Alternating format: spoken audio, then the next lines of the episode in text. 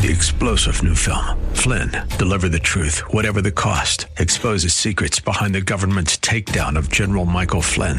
Flynn knew what the intel world had been up to. He ordered the first audit of the use of contractors. This set off alarm bells. He told the truth. He was the most dangerous person for Donald Trump to hire. They had to get rid of Flynn.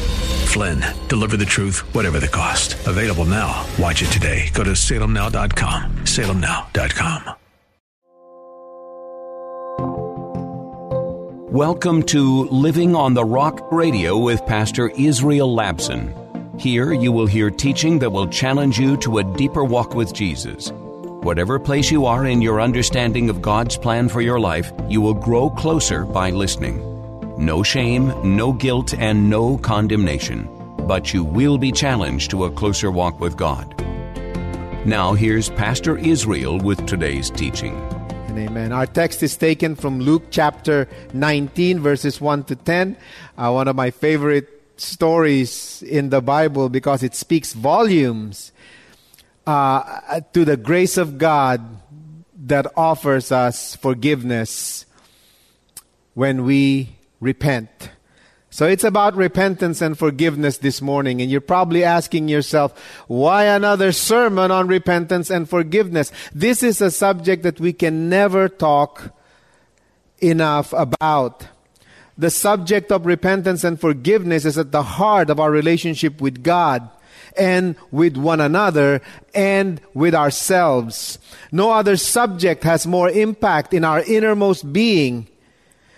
No other subject has a more profound effect in the quality of our lives than the understanding of what it means to repent and be forgiven, what it means to accept someone's repentance and offer forgiveness to someone. Repentance and forgiveness are inseparable. There can be no real forgiveness if there's no true repentance the journey from repentance to forgiveness can be a long and sometimes painful process because nothing confronts the very core of our being. Nothing profoundly impacts our most important relationships than the area of repentance and forgiveness as we receive the offenses or the moment we offended someone.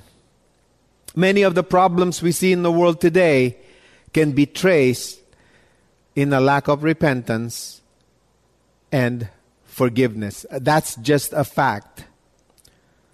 Repentance and forgiveness is the only way we can achieve total peace with God, with others, and with ourselves. So it helps to understand our journey towards repentance and forgiveness.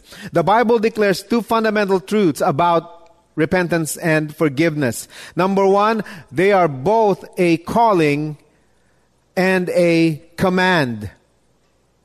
God calls all of us to repent, and He also commands repentance. God calls all of us to forgive. And He also commands all of us to forgive. There's really not a whole lot of options when it comes to these two things. Secondly, uh, they are both granted by God. God grants repentance and He grants forgiveness. Yes, even the desire to repent is granted by God, granted by the Holy Spirit. And we need to participate in that granting. We need to use our faith to be able to be granted that repentance. We need to be able to willfully come before God and repent in order to receive forgiveness. Uh, it's funny, but uh, but my wife teases me all the time. You know, before I go to uh, to preach, especially when she's upset with me. She calls me pastor when she's upset. So she will say, Pastor, listen very carefully to your sermon so that God may grant you repentance and that you may be forgiven, and perhaps you might be saved. And she would do this lovingly and jokingly and teasingly, but she's really upset. So one time, I had to make a comeback.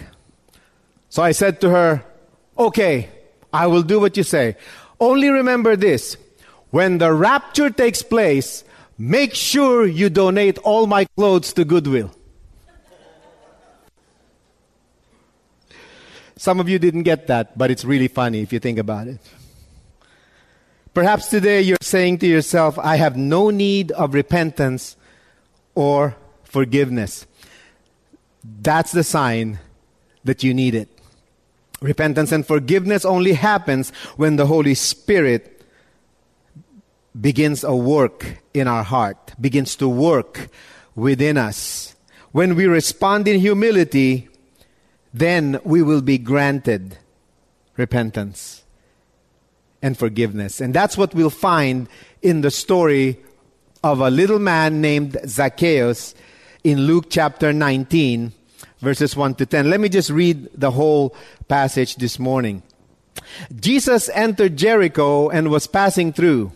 A man was there by the name of Zacchaeus.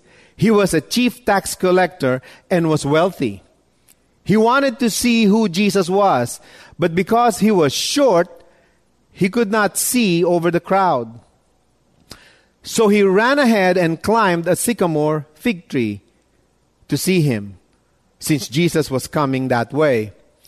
When Jesus reached the spot, he looked up and said to him, Zacchaeus, come down immediately. I must stay at your house today. So he came down at once and welcomed him gladly. All the people saw this and began to mutter, he has gone to be a guest of a sinner. But Zacchaeus stood up and said to the Lord, Look, Lord, here and now I give half of my possessions to the poor. And if I have cheated anybody uh, out of anything, I will pay back four times the amount. Jesus said to him, Today salvation has come to this house because this man too is a son of Abraham. For the Son of Man came to seek and to save which was lost. From this story, we discover four principles in our journey from repentance, of repentance and forgiveness.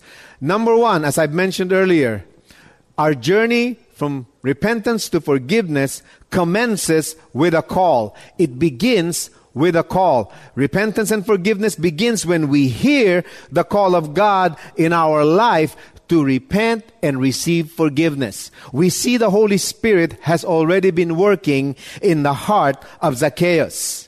How do we know that? Because we see in the text, in the first five verses, that Zacchaeus was seeking Jesus out. He had heard of Jesus. He had heard Jesus' words and he wanted to meet him personally.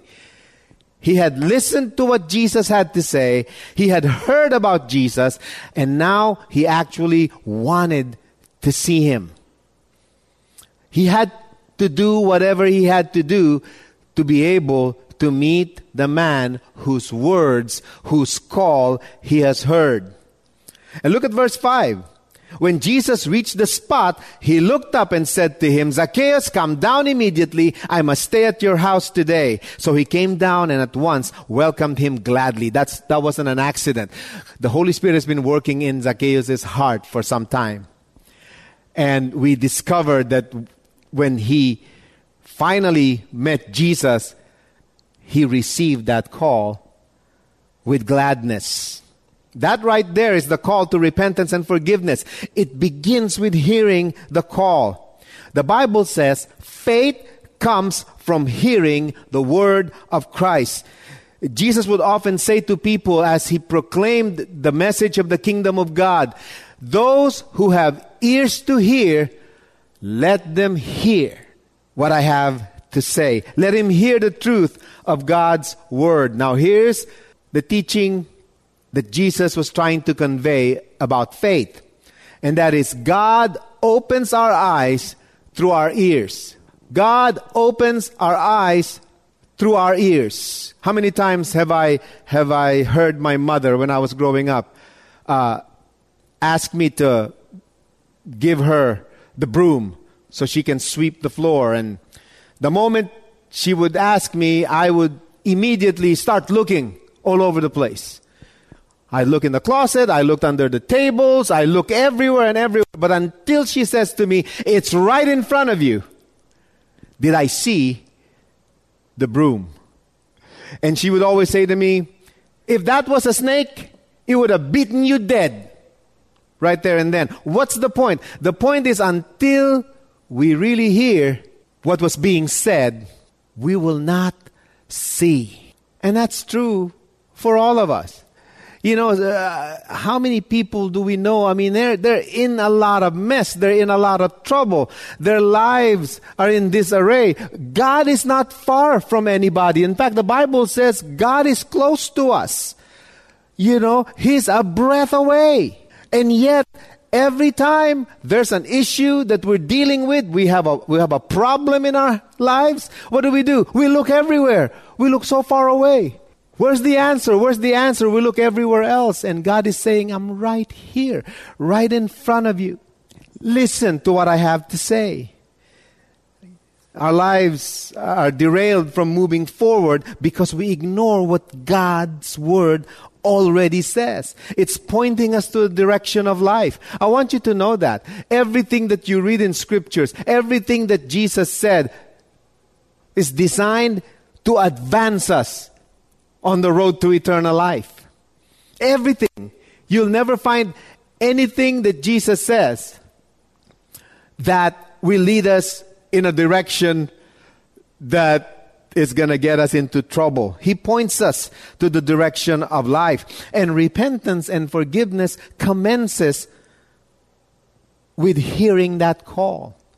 God calls us to repent. What is repentance? Again, uh, let me say this. A lot of people are afraid of that word because, you know, it, it connotes the fact that, you know, we're despicable sinners. And maybe we are, maybe we're not, but the call to repentance is a calling to choose God's way, to make a U-turn in the journey that we're in in order to be able to focus our lives, our eyes, our vision on where God wants us to go. That's what repentance is a change of mind, a change of direction. I always use this illustration. You know, when you're driving from Sunnyvale to Salinas, if you've been driving for four and a half hours, you miss the exit.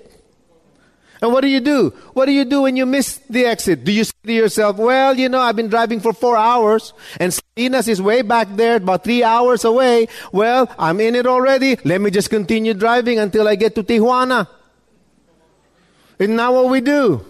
That's what we do. No, what do we do? We step on the brake and we says, you know what? I've been traveling this road long enough. I missed the exit way back there. I'm going to stop. I'm going to make a U-turn and I'm going to make the right exit.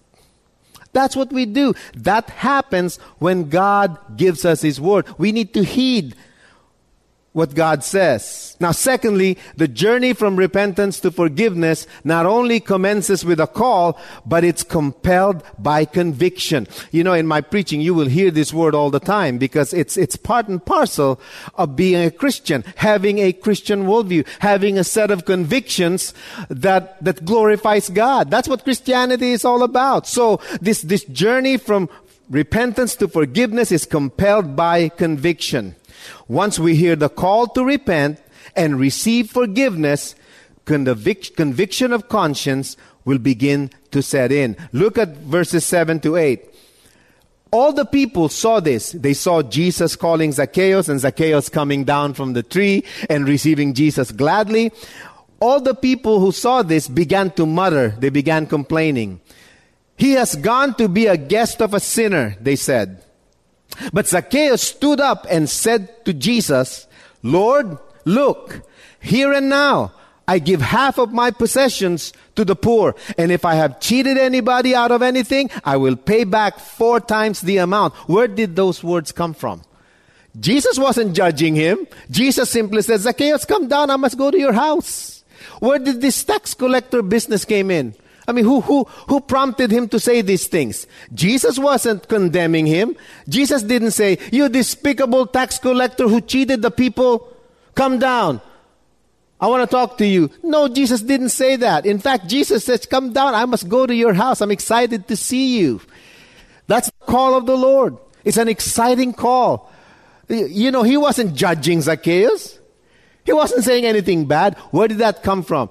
It came from the conviction that sets in once we hear the word of God. That's where it comes from.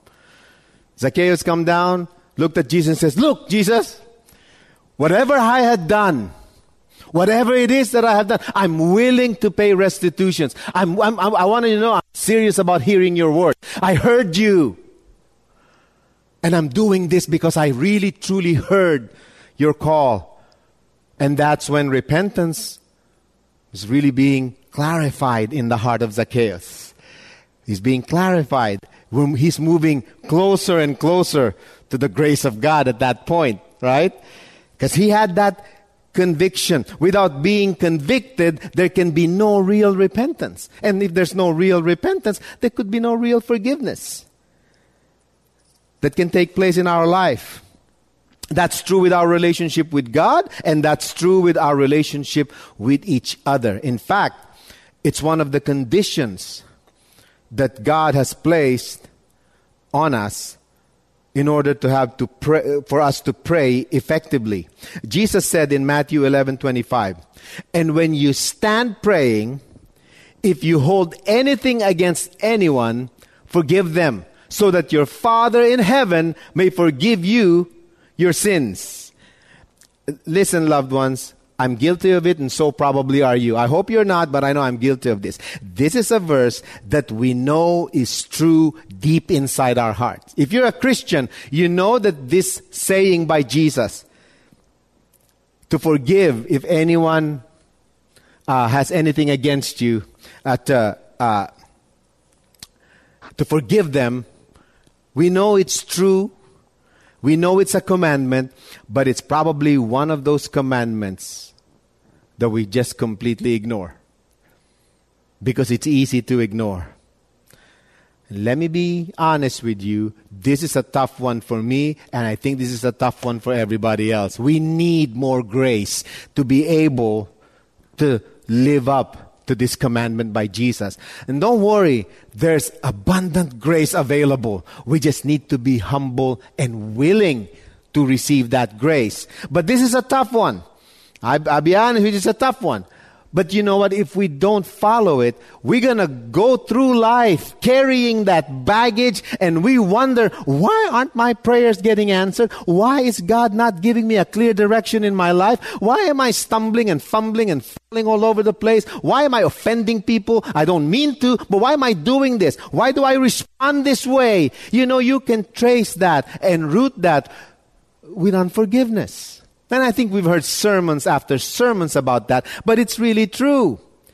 That's one of Satan's most deadly weapons to keep us holding on to those grudges, to keep us entertaining the baggage of unforgiveness. It's true, we know deep within, but it's a tough one. Here's another one. And here's an even tougher one. This one Jesus directed to Peter, but it also applies to us, okay? This is found in Matthew chapter 18 verses 21 to 22. Listen to this exchange between Jesus and Peter. You know this verse already, but let me just read it because it's re- it, it's really uh, very insightful when it comes to this repentance and forgiveness issue. Verse 21.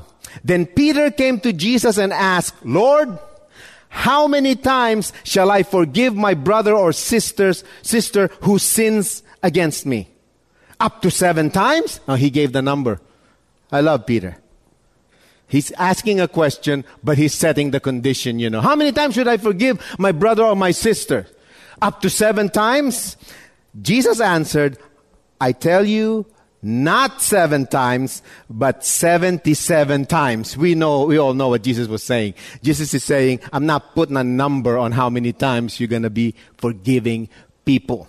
Now, you and I might think that Peter asked this question. We might think that he just blurted out this question to justify his own unwillingness to forgive. But you and I have to put ourselves in Peter's shoes before we judge him. Why he asked this question. This is actually a very fair question. This is actually a very intelligent question. You know why? Because Peter knew the history of his people. He knew that throughout the history of his people, they had been enslaved and oppressed and marginalized by other nations. That's where this question is coming from. Make no mistake about it. He's been carrying this baggage on behalf of an entire people. He had been oppressed. He had been enslaved, the Jewish people, throughout the centuries, throughout the existence of that nation in history. They'd been under slavery from the Egyptians, followed by the Assyrians, followed by the Babylonians, followed by the Persians, and then the Greeks came, and now Peter is now under Roman rule. So that's six nations.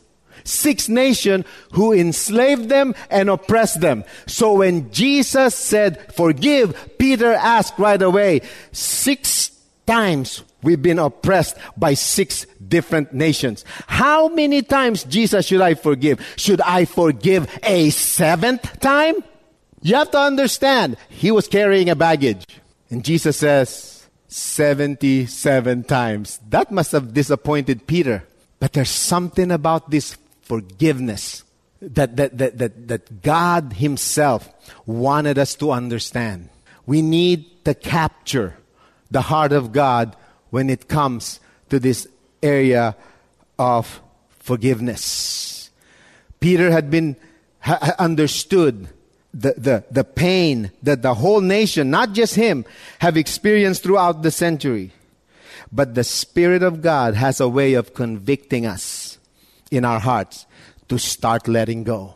May I say this, everybody? I know my wife says, don't, don't, don't, don't deal with the current events that are happening so much. Just stick with the sermon. But I'm going to have to say this. You know the problems we're having right now in our nation? You can trace this to this. Has there really been any kind of true repentance and forgiveness that have happened? Has there really been? So this is not a political statement. You know me better than that. But we gotta go to the root of the problem. Why do we still have these issues facing us today? Jesus is right. We're asking Peter's question, you know? And Jesus is answering us the right way. You have got to forgive. You have got to forgive. Otherwise, it won't go away. The problem will not go away. We'll still have the same problems of disunity and violence and racism and and uh, social justice issues and all of these things. It'll perpetuate. It'll continue to happen because the human heart, Jesus says, is wicked and desperately evil. It wants to do the wrong thing. It is fallen. We need the grace of God to be able to forgive. We need the grace of God to be able to repent. That's what we're, that's the trajectory of the Christian faith. And it'll never stop until we hear what Jesus said to Peter. Peter asked, How many times should I forgive? Up to seven times? Jesus says, No number. You've got to forgive. Pastor, what if a person sins against me? How many times should I forgive that person? And then we'll say, well, just keep forgiving them and, and all of that. Yeah, okay, fine. But what if they're dead? What if they're dead? How can I forgive someone who did not repent? Against me. See, that person sinned against me. What should I do? I heard, I actually heard a pastor said this. He says, uh, do this.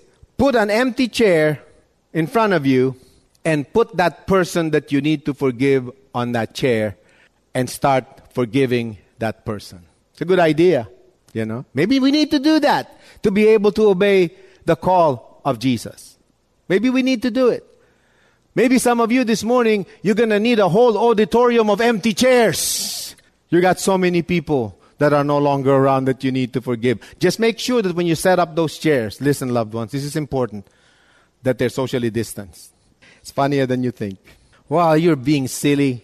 What do you mean, put an empty chair and put an invisible person there and forgive? How silly can you be? I'm not going to do that. That's silly. Listen to me very carefully. When you pray, do you see Jesus physically? Do you? I don't think so, because if you do see Jesus physically, we have a hospital for you. Fact of the matter is, we pray to God who is invisible, and boy, we can say wonderful words, a beautiful words of praise to an invisible God. He's not invisible. We know him by the heart. But the point is, why couldn't we do that to someone? God looks at the heart, and he knows whether we truly forgive or forgave someone.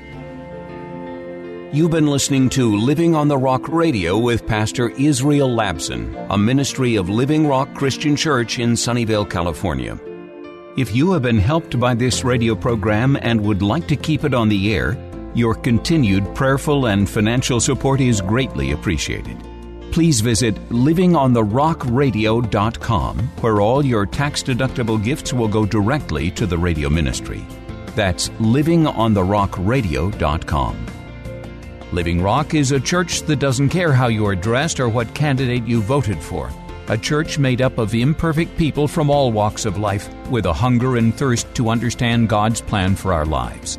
No matter what you've been through or what questions you may have about God and faith, you will find love, grace, and hope at Living Rock Christian Church, 675 East Taylor Avenue in Sunnyvale, with Sunday worship starting at 10:30 a.m.